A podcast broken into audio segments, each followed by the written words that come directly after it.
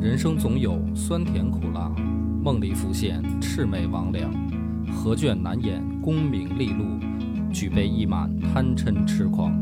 野史下酒四电台，道出不一样的精彩。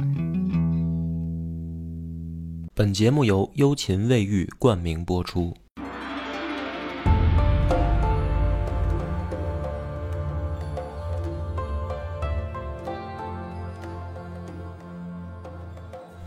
大家好，欢迎收听《野史下酒》，我是主播恶霸波。广斌，上回呢，咱们已经讲到了这个北周攻陷了平阳，嗯，那么这个时候呢，北齐的这个皇帝是吧，还在跟这个冯小莲俩人亲亲我我，嗯还不知道发生了什么。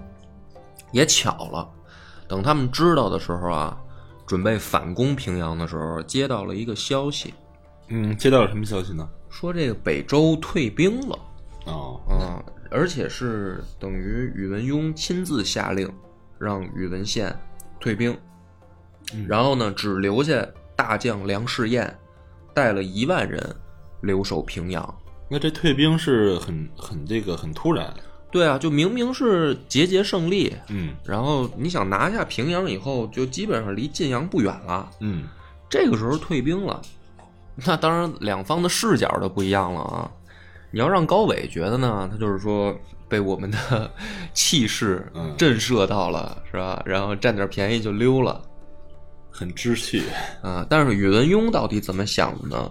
其实都是大家的一种推测，哦，就没有一个很确切的说留下一个给大家明明白白的解释，说为什么宇文邕这会儿退兵。嗯因为他跟其他的这个君主不一样。你比如说，你像咱们读三国也是，是吧？嗯两军阵前啊，兵临城下了。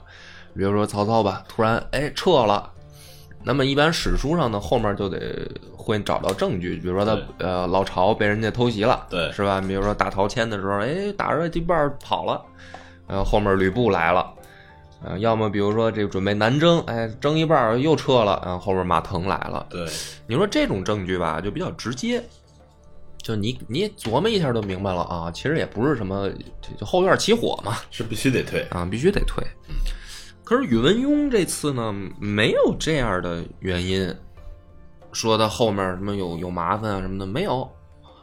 嗯，国内呢也没人政变什么的都没有，就是突然就退兵，突然就退兵了。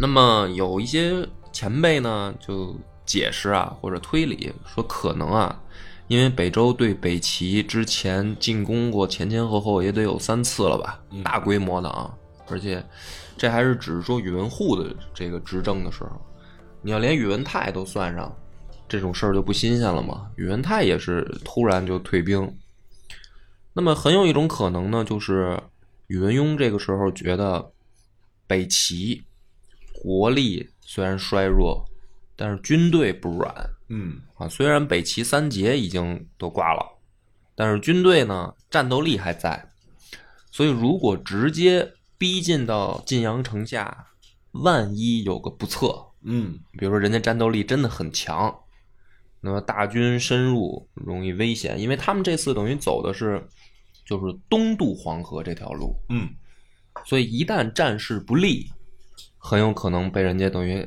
赶杀到河边，就是等于困在黄河这一圈儿里内。那么这样的情况下，不管怎么说吧，反正北齐就撤了。撤了以后呢，这个高伟就完全就没把这个平阳的事儿啊，就放在心上，当回事儿当回事儿。但是呢，北齐的时候这个也不弱啊，就下令反攻平阳。嗯，于是呢，这就比较热闹了。大军围住梁士彦以后，开始昼夜攻打。梁士彦呢，他就一万人，而且你想新拿下平阳，城内的局势还不稳。嗯，我就觉得吧，就是宇文邕啊，可能就是拿梁士彦留下来送死，就是因为你琢磨一万人，他北齐再弱，是吧？十多万人反攻，嗯，然后他一新拿的城市，所以呢，果不其然，没打多久啊，这个梁士彦的守军就开始士气低迷了。嗯，但这个时候，梁士彦这个人的能力就体现出来了，他就站在城楼上，慷慨激昂的激励士卒，就是一定要防守住，啊，亲自指挥，身先士卒。就在这样的情况下，再加上北齐也确实现在衰了，真的就被一次一次又给打退下来，啊，就没一万攻人进守住了，一万人还守了挺长时间的。嗯但是呢，这个时候北齐一看说，哦，对，摸清底儿了，就是里面也没多少人，嗯于是他们开始呢用土工作业，就是在这个城墙附近开始挖地道，挖了，据说是给那城墙豁开了一个宽十多米的大口子，那就城墙就塌了很大的一口啊。这个时候呢，被齐军就来神儿了，是吧？就是每次其实都是他们赢，于是大家就准备蜂拥的冲进城的时候，这个时候呢，一道又是很意外的命令下了下来，高伟说停止进攻，为什么？这就更奇怪了，对啊就是你看那个就像你看咱们看那个《指环王》第二集里边儿那个圣打那个圣盔谷是吧？你就想象那个城墙已经塌了，然后这会儿这半兽人，啊大家对半兽人吃了一个号角啊，说别别打了，别打了，停啊！咱们等甘道夫。 对，这不就不知道为什么呀？嗯但这个呢，史书里面有一个明确的答案了。嗯这事儿是这样说：高伟知道这一仗必胜，嗯说他心里面有底儿。于是打这一仗的时候呢，因为他自这次亲自带军来了，他就把冯小莲也带来了，然后呢，就让冯小莲站在远处的山上，就是看这个部队打仗，哎，就是有那种嘚瑟、臭嘚瑟，嗯是吧？就我觉得这个事儿也挺逗，就是你比如说这个男的吧，他要是打什么撸啊撸啊，什么嗯王者荣耀啊，说让女朋友在旁边看，说看哥如何一挑五什么的，嗯是吧？然后这女朋友在旁边说：“哇，你好棒啊！”什么的，可能有那种成就感吧。所以呢，就在这个时候啊，你就把它想象，这不是大军把城子城墙已经豁开一口子，准备进去了吗？嗯，就像我们马上要攻上高地了，是吧？防御塔已经拔掉了对，啊，水晶马上眼看就要拆了。这时候下令说停嗯，啊，就是臭嘚瑟嘛，等他就们复活。就是非得非得虐拳一下，对就是那意思，对吧？然后这个时候呢，这个让冯小莲，你呀、精心打扮，然后呢出现在这个我军的后军阵前，就等于相当于我最宠爱的女人出现在军队当中啊，来观看我们如何破城。嗯这冯小莲也挺给面子啊，就开始化妆、打扮、换衣服、捯饬，啊哎，等他捯饬好了，一轮他从山上下来呀，是吧？女人又慢呀，磨磨蹭蹭、扭扭捏捏的，是吧？到到后军的时候，哎，高伟一看说万事齐备了，是吧？哦精精彩的一幕可以上演了。再一看啊，这个城墙已经被人家用木栅栏什么都封上了，就是他们在这儿嘚瑟装逼，人家这个北周粮食宴肯定不闲着呀。人家没闲着，虽然人家没搞清楚为什么他们停止进攻，但是至少你不往里攻 啊。 对，但是我你知道你不攻，我就得赶紧补起来嘛，把城墙。所以这样呢，北周又又用木栅了，把这城墙堵住了。堵住以后，这一回呢，就攻不进去了。不是说真的说他们这个作战就就就打不进去了啊，而是说部队的士气。你想啊，因这为前线的这个士兵都很纳闷儿，对啊，人家就你干嘛呢对啊，就得看啊。而且你想，他后面他那女的在那儿扭扭扭扭哒哒的出现在后军，肯定万众瞩目啊。而且这种消息一传出来，前方就肯定会特别特别的沮丧。对呀、你想这帮当兵的，你想多少兄弟扔在城下面了，嗯马上就要进去了，然后看你带着娘们儿在后面装逼。玩儿呢，对呀、我操！我要是我，我也不打了，啊真的，我可能我我投进城投降，我说就别让人家进来 了。反正呢，这个攻城就失败了，嗯，失败了，两边就陷入一个僵持。啊哎，就后来那女的呢？那一看没事儿就回去了 呗，哦一看说哎呀，那个骗我，更衣没打进去，更衣啊对，又回去了呗，那能怎么办 啊？反正北齐这边也没战意了，嗯就也都不卖命了，这么耗着呢。这个冯小莲一看没劲啊，说你带我来前线看打仗，这打天天也不打，嗯是吧？两边就就是对着城头城城城墙上下骂街，这有什么意思啊？说，哎，我听说啊，这个平阳城西边儿有一座这个古代遗迹，嗯上面还有之前前前代的什么文人上面题诗什么的，好像有点意思，一风景名胜啊，五 A 五 A 级景区。嗯嗯，这会儿咱们趁着打仗不买票，咱们能不能去看 看，是吧？这个有一个小问题，啊有点小小技术上的小问题，就是这个景区呢，正好在这个梁士燕的守城部队的射程范围之内，就是哦弓箭能够着， 哦，不是说够到景区里，是他过去这个景区啊，有一条必经之道路啊，这个路得路过这个平阳城下嗯啊，它是一条河，把这个景区给隔开了。嗯这怎么办呢？高伟说我也有办法，就把这地图摊开，说你看啊，你要走这条桥呢，你就得路过平阳城下，就容易被人弓箭够着。说当然这个没问题啊，好办。说咱们呢，在离这个景区近的地方，咱搭一座桥，就可以不路过平阳城下了，这不就行了吗？嗯嗯，哎，这个真是一好主意。到到这儿为止还没什么问题。嗯但是拿什么搭桥呢？就是你现在哪儿找这些木材木呢头？说这个有现成的呀，说把咱们那个工程云梯拆了啊搭桥，然后呢，北齐军队的士气就更低迷了。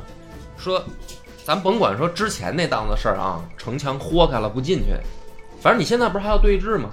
啊你早晚也你困也困死他，对不对？啊你早晚也拿下。哎，这时候你把工程器械拆了，搭桥，带你的妞儿去参观景区。嗯，这个事儿在军中传开了以后，你就是不想打了。对，彻底的就就就就是完全就没有战意了，嗯就是这什么狗屁皇帝这是，对吧？所以呢，这边北齐的士气陷入了啊，自立国以来， 我估计是最低迷的时期。梁士燕呢，就在这样的情况下，创造了北周军事史上的奇迹，是吧？以一万人的这个孤军，扛了一个月，嗯守住了。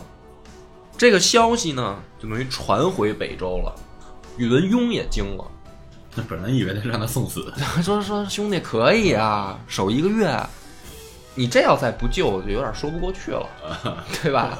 就是人家防守住了嗯，人家人家还在城里面等你，你再不去，那再不就可能就哗变了。对啊，不是哗变，这个连自己人都看不过去了，肯定是吧？北周是八柱国制度，就是互相大家都是还是军军人之间还是有点这种是吧共情感的。于是呢，宇文邕在公元五百七十六年带军又杀回来，杀回到平阳，搞了一下呢，这个两边一接触呢，发现这个北齐也没闲着，啊，你别看他工程攻不进去，他们干嘛呢？听说这个宇文邕带队回来的时候啊，就开始挖沟，啊，就是挖了一条很深的壕沟，把两军隔开。等宇文邕带队到了平阳城下，看见这沟的时候呢，也觉得说这不太好办啊，就是强攻不太好弄，嗯嗯怎么办呢？宇文邕就是宇文邕这边啊，就开始正找人想招的时候，第二天转过来，他们惊喜的发现北齐的部队开始填沟，往里又开始填填填土啊！嗯，宇文邕也傻了，说这是什么什么战术这昨儿没想到这办法。啊？说这个我们也想到填沟这个办法 了，敌人也想到了，但是敌人为什么要这么操作呢？原因是什么呢？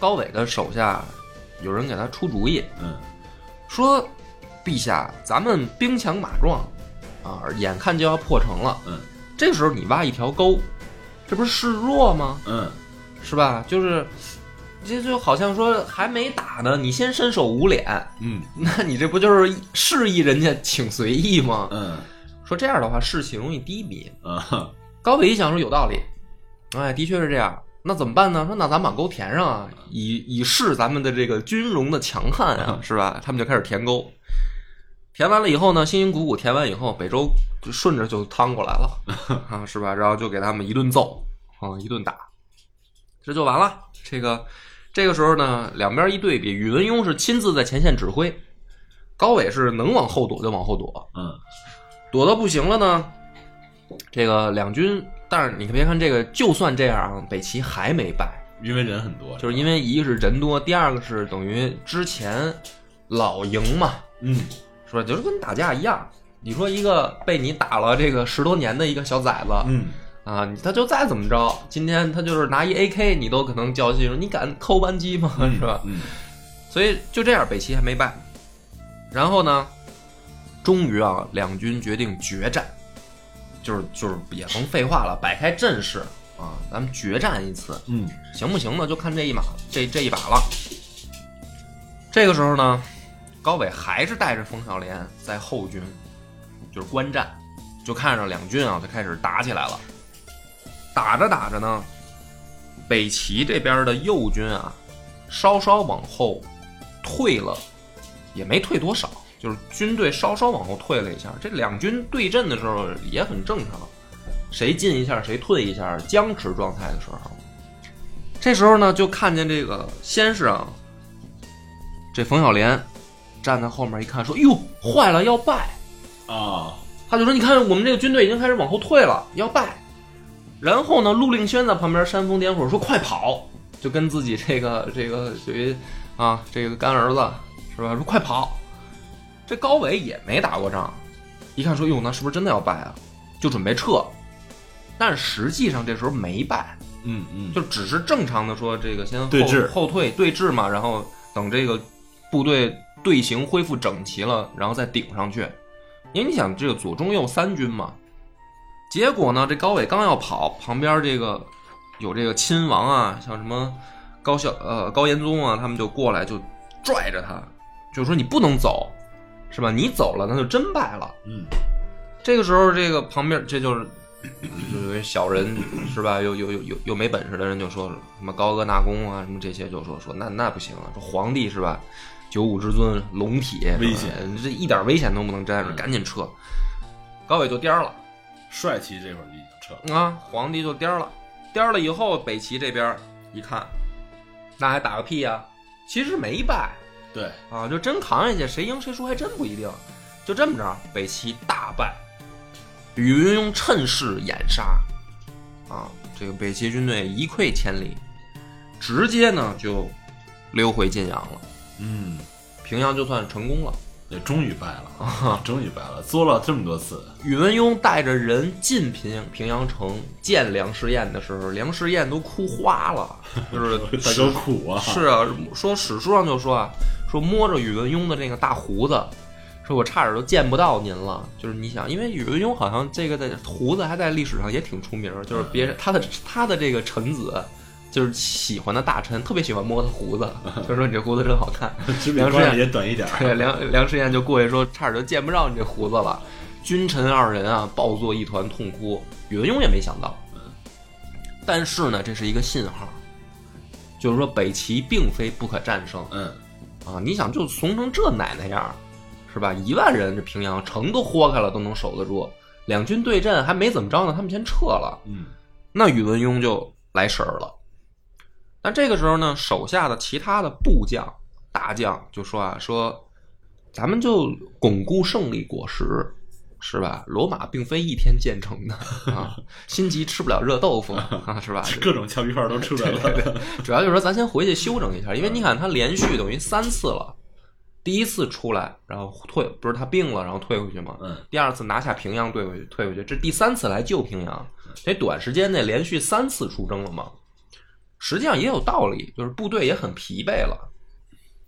但这个时候还是梁士燕站出来说：“大哥，我在这儿观察了一个月了，什么疲不疲惫啊？一鼓作气，乘胜追击，拿下晋阳，就不要撤。”他就劝宇文邕。宇文邕一想呢，有道理，嗯，是吧？就这个这北齐都怂成这样了，你不趁机拿下晋阳，你等什么呢？对，宇文于邕最是听人劝，哎，于是这个力排众议，嗯就谁也别废话啊。攻击然后对，就是就跟那个三国里面，他也是斩断这个桌角啊，跟孙权似的，啊，就是立这个决心，就说谁也不要劝了，就咱们这一次就是一定要拿下晋阳才算完事儿。于是呢，这个北周的大军接着浩浩荡荡往晋阳杀。这个时候呢，反观这个逃回晋阳的高伟啊，也开始琢磨，说要是他们追击到这儿来怎么办呢？就召集群臣开会，啊，说大家各抒己见吧。大家呢，这个时候呢，就是其实计策也没有什么计策了，就是表态了，就是跟大哥就说，啊跟皇帝就说，我们愿意死战不降，嗯，啊，我们就是人在城在，是吧？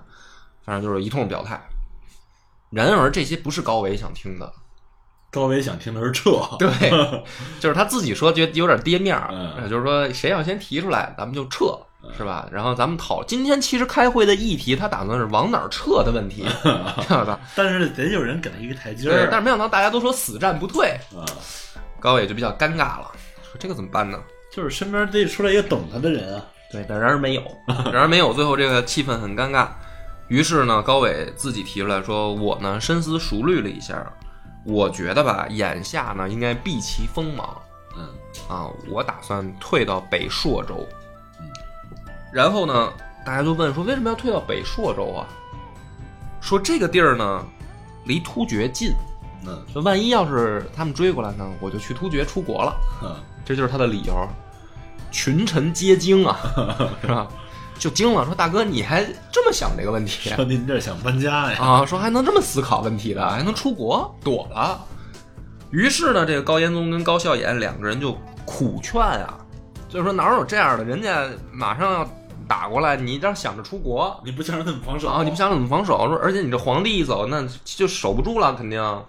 高伟一看说，哎，这挺好的，说你们哥俩挺积极的，说这样吧，你们俩留下防守 啊，守住了就是这个大功一件，是吧？我肯定是不在这儿待，太可怕了，打仗我肯定不待。大哥说我签证都办好了，是吧？对，就等着出国了。于是呢，这个反正高延宗跟高孝严两个人说什么他也不听。第二天呢，他就把胡太后，然后他儿子高恒，就先给送到北朔州去了。嗯就把家眷先送走了，然后呢，自己偷摸就开溜了夜里。等他刚刚跑出这个晋阳城啊，跑没多远，就发现跟着自己跑的这些亲信都不见了，啊因为大家并不想去突厥， 啊，都跑丢，都跑丢了。对，就是大家可能又又去其他地儿跑了。嗯他一看说人太少啊，别到时候回头我在半路上遇上劫道了，不就完了吗？说这怎么办啊？那北朔州可能去不了了，说干脆回邺城吧。啊，就就回就他就带着少部分的亲信就回邺城了，那他家眷呢？家眷送北朔州了，啊 就是等于还走散了。啊 啊。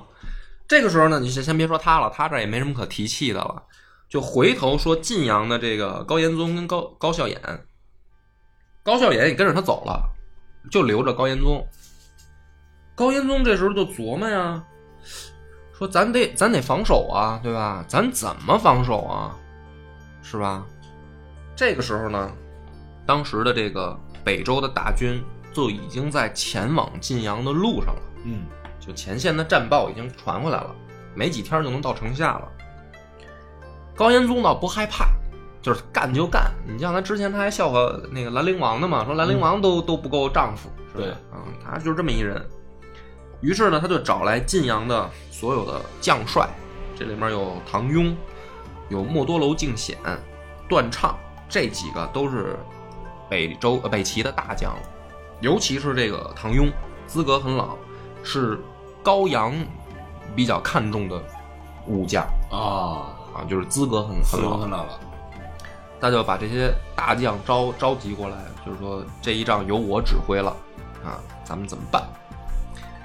没想到呢，唐雍这时候提出来说啊，说要想我们死守，有一个办法，什么办法呢？说王爷你做天子，啊就我们不跟着高伟那种混蛋干，这个跟着高伟城城守住了也没什么意义。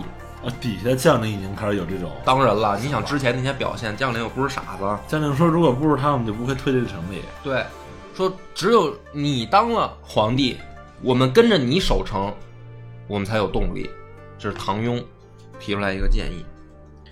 那这个时候呢，高延宗一想啊，其实他，你想他这么一个性格，他能看高伟爽吗？那个怂成那个衰样儿。高延宗说：“那要这样的话呢，我就， 是吧，勉为其难。”嗯我就等于，其实这时候也不是什么这个美差了，你想，嗯，兵临城下了，你称帝，这就是说白了，激励一下部队士气嘛，啊。于是呢，下令把这个仓库里面的什么钱财全部拿出来，散给城中守军，然后把这个晋阳城的所有的美女单身的啊，都出来，没对象没有啊，就是阵前结婚，嗯，就配给单身的这个士兵，啊，就是这一仗打完了，只要咱能防守住，钱也有了，是老婆也有了，嗯，踏踏实实过日子，是吧？守不住就是个死，啊，人他总得有个念想对，啊，激励士卒，而且呢，他就亲自这个，你想的这个等于皇帝亲自赐婚啊，就慰劳这些将将官，每一个都亲自的上前慰问，就是挨个到面前领赏啊。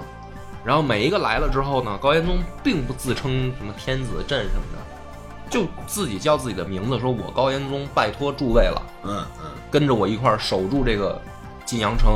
嗯高家的这个经营了数代的这个大本营，嗯，不能丢，啊拜托诸位。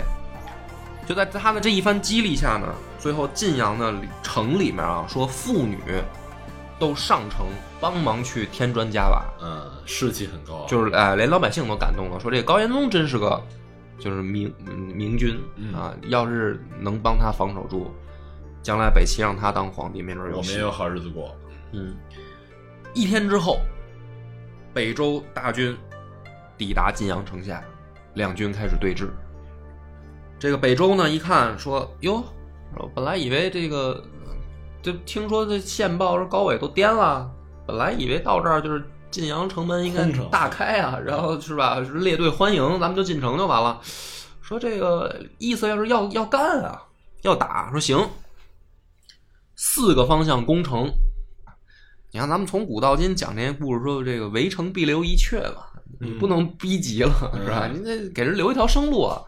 北周这回连生路都四面围住，那一个都别放走。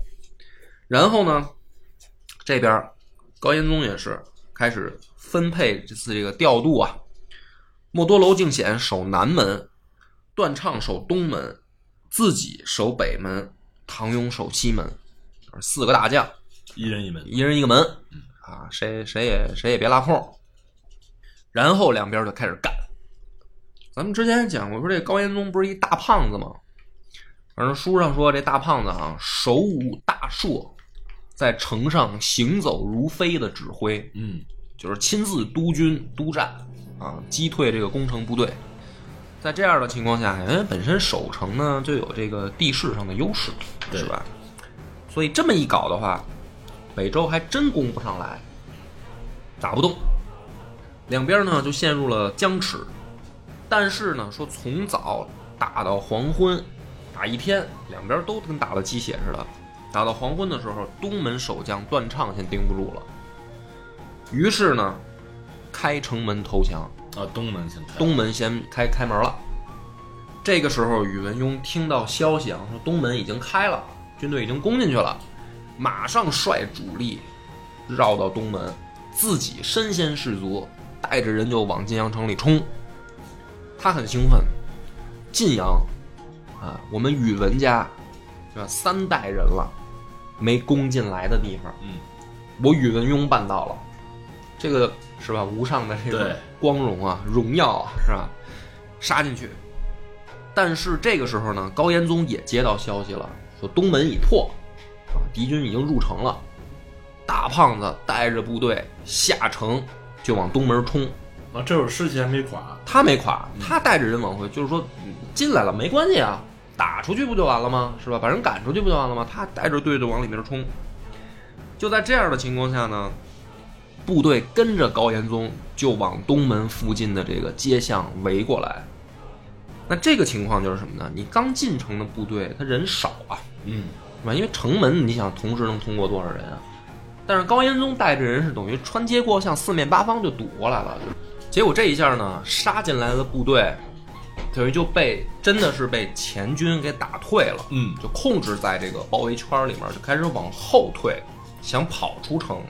但是后边也有自己的，但是是后面队等于还在往里进，对，两边这么一挤，就在前面的人想出去，后面人呢想进来，嗯，两支人马就等于挤在东门动不了了。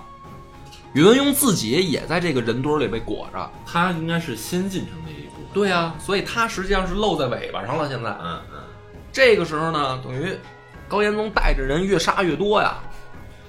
宇文邕心想说：“完了，这个就是等于心情像坐过山车， 命丧于此。啊，前一分钟还觉得说我已经完成了历代宇文家完未完成的使命，后代心想完了，我也是宇文家的其中一份子，刚才 准备死，嗯。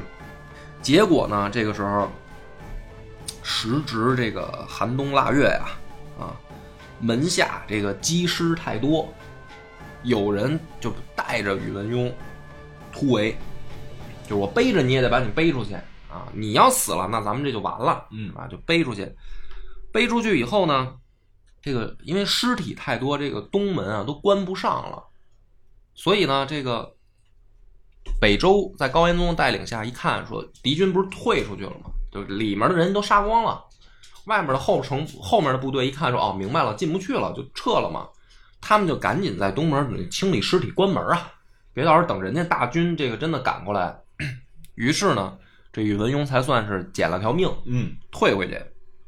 到了晚上，这个北周的军营里面，啊，各路部将又都建议说撤吧，打也打了。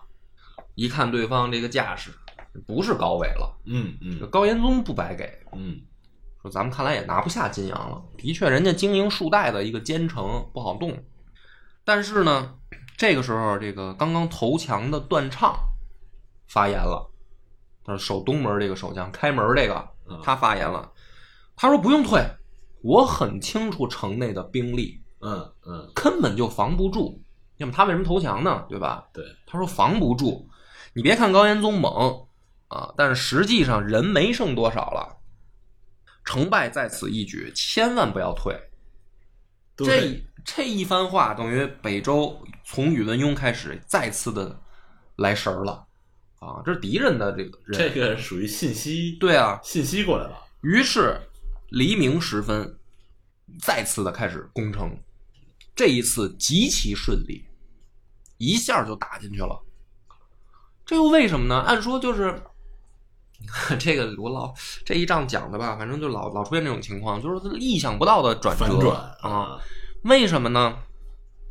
说昨天晚上啊，这不是把这个打进东门的北周军营给打出去吗？对，所以城里面士气大振嗯啊，从部将到士兵欢欣鼓舞。就是说，北周并不是不可战胜的啊，只要我们齐心协力，还是可以的嘛。所以，于是呢，大开庆功宴呵，啊，就是庆祝啊。因为按照成正常道理，昨天你们败成那奶奶样了，的确他们准备撤了，说咱们就庆功啊，激励士气，庆祝。高延宗也拦不住，嗯就是你你是啊，刚打一大胜仗，你不让大家开心一下，提升一下士气，也说不过去。可是高延宗呢，就觉得说，嗯这个时候你们在这儿庆功，这还人家还没退呢，他也拦不住。结果第二天，人家黎明时分再次攻城的时候，这帮人酒还没醒呢。嗯，犯了大忌，哎，所以这个进进攻极其顺利，晋阳就被拿下了。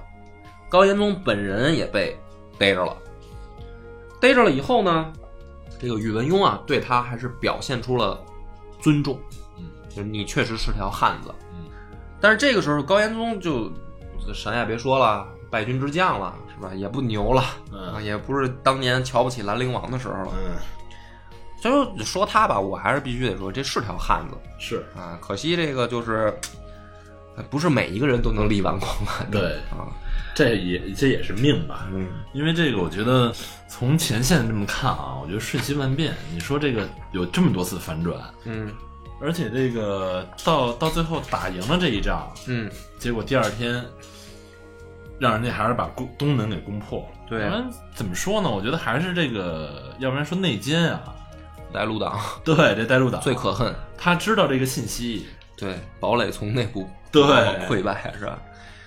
补一句，在这个高伟带着亲信啊往邺城跑的时候的路上，他最最倚重的身边的一个小人穆提婆，嗯，叛变了，就是也是带路党。这个高伟呢，一气之下就连着陆令轩啊，就奶妈的一家就是留下的全部就宰掉啊，啊。但是穆提婆就等于跑到北周去了，又一个通风报信儿的。晋阳一丢，邺城就陷入了恐慌，啊，因为我们大本营丢了，丢了，嗯，这个怎么办？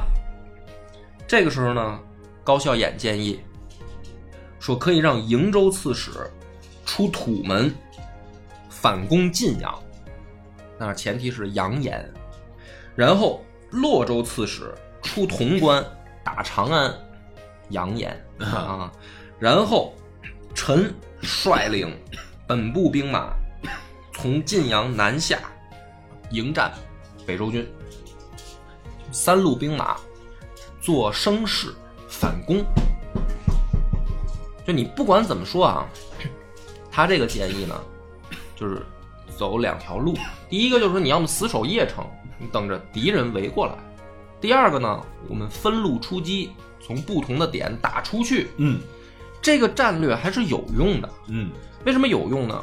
因为北周军等于全部的主力都趴在晋阳，都集中过来了，那么长安空虚。嗯，河南如果动兵，是有希望威慑他们，给他们威慑回去的，嗯对吧？就是这个相当于《孙子兵法》里面的这个就是围魏救赵围魏救吧，嗯就这个意思。这个建议呢，果不其然遭到了高伟的反对，嗯 说：“哎，不要这么搞了，你们都走了，我害怕。”说咱不能这么搬家。对，说你们要都不在，我怎么办啊？于是拒绝了高笑衍的建议。高笑衍呢说：“那行啊，那你要是不想让我们走也行，还有一个办法，咱们就是死守邺城嘛。说那你这样，你把这个府中的财宝都拿出来散给将士们，这样呢激励士气。”果不其然，又遭到了高伟的拒绝。高伟说那哪行啊？对啊，你说这钱还有大用呢。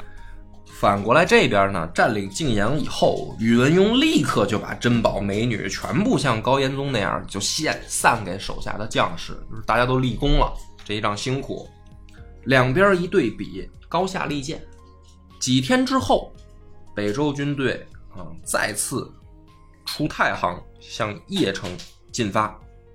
干脆这一仗，因为原来不是说拿下晋阳咱们就完了吗？这个宇文邕一看这个局势，不能等那啊了。就直接到底吧，嗯一竿子杵到底吧。然后大家发现啊，原来北周军队还在持续挺进，又开会，嗯，啊，这个高伟还是主持会议，说这怎么办？这时候呢，有一个这个叫朔州邢台的叫高迈，是高岳的儿子，他出了一个损招儿，他说：“陛下，邺城是等于我们最后的重镇了，有一个办法，五品以上的官员家属全部安置在三台城，在三台上，三台就是一个地方，把家属都挪过去以后呢，如果就告诉大家，如果此战不利啊，你们不上阵奋勇杀敌，就把三台点了，嗯大家谁也别活，老婆孩子全都烧死。嗯，就是你不给钱，但是你就反过来要挟人家。要挟别人。这个时候呢，这个高伟说不花钱就行，这招好啊，就真的把这个等于五品以上的官员、将官的这个家属都挪到一块儿啊，周围围上柴火，就是你们看着办啊，反正城破了，大家一块儿死。嗯，北齐的这个将官啊，我觉得当时没哗变就不错，反正、啊、竟然没哗变。然后呢，这个高伟还是不放心，我这怎么办啊？说万一要是城破了，他们陪着我死也没什么可可露脸的了。说要不我再跑吧，准备撤。啊，又准备撤。但是这个时候撤呢，他也发现了一个问题，什么问题呢？我撤到哪儿，反正宇文邕是追到哪儿，对，啊，他反正追着我跑呗。我看来我光撤不行。他说这样吧，啊，阵前禅位给自己的儿子高恒哦，啊，想出这么一招来。对，高恒这时候八岁，八岁八岁，他这儿子我禅位了，哈、哈，这样的话我跑了你就别追着我了，啊， 这儿有新皇帝啊，你找他。禅位了，啊，二十二岁，他刚二十二岁，成太上皇了。嗯，年轻的太上皇呢，彻底的丧失了文武百百官的这个信任信任是吧？就是大家谁都不想保。太没起子了。嗯，于是呢， 这个时候回来的莫莫多楼敬显也好，还是玉相院啊这些留下的武武将，就找到高笑衍，说你呀、跟高延宗一样，这不是防守邺城了吗？我们想推你为帝，嗯反正跟着他我们是肯定不干了。嗯你要不同意，咱就投降，一块儿一块儿投降。高笑衍呢说那只能只能如此了啊，他同意了。但是呢，他们就想说搞政变呀、因为这个时候等于高伟还在城里，嗯，那你这个时候要当皇帝，你就得把他说不好听点儿弄掉了，先处理掉。啊。结果呢，消息走漏了，消息走漏，直接呢，高伟，你别看外战外行啊，内斗内行，就把高笑衍赶出京城，嗯你也别在这儿待了。就这样的情况下，啊，就眼瞅着人家兵临城下了，还玩一波内讧。然后呢，有人就提议了，说太上皇，你反正你不是准备好跑了吗？你别往突厥跑了，你也试过了，你看出城没多久，这人都不想去突厥。说你这样，你到黄河以南，啊，你这样投奔陈国方便，往南嗯跑，往南跑。反正不到一天的时间吧，北周就顺利的攻到了邺城，啊然后高纬呢也顺利的逃出了邺城，嗯，就是邺城就这么丢了。他这个跑的这个本事好的，还这是个大得的，挺棒的啊，强运， 对 三国对志里面强强运运 啊，逮不着他。然后呢，宇文邕进城以后，先干第一件事儿，给胡律光平反。嗯，而他也说一句话，啊反正也是为了拉拢人心吧，我觉得。他说：“但凡北齐三杰里面要有一个人在，咱也进不了邺城。”嗯啊，我也知道自己几斤几两，啊嗯，但是这个话呢就很有水平。肯定敌人，对也是抬高自己对嘛我战胜了一个可敬的敌人对，我也很牛逼。而且这个你们自己的北齐三杰是你们自己干掉的，就是说这样的皇帝他不输等什么呢？你们就赶紧投降呗。于是呢，这个北齐的境内很多，包括邺城的这个文武百官，那就降了吧。这这种皇大帝家，心里都明白，对啊就是这层窗户纸都已经捅破了，然后呢没完，就太上皇不能跑，啊还得逮他。准备呢派小股部队，因为他南下的这个人也不多，就是派骑兵把他追住抓住就行了。这个时候更惊喜的是，高阿纳公迎上这支追击的骑兵部队回来了，说我投降，嗯，我举发，我我我举报，我知道他在哪儿，嗯我知道他在哪儿 啊、我带你们去啊。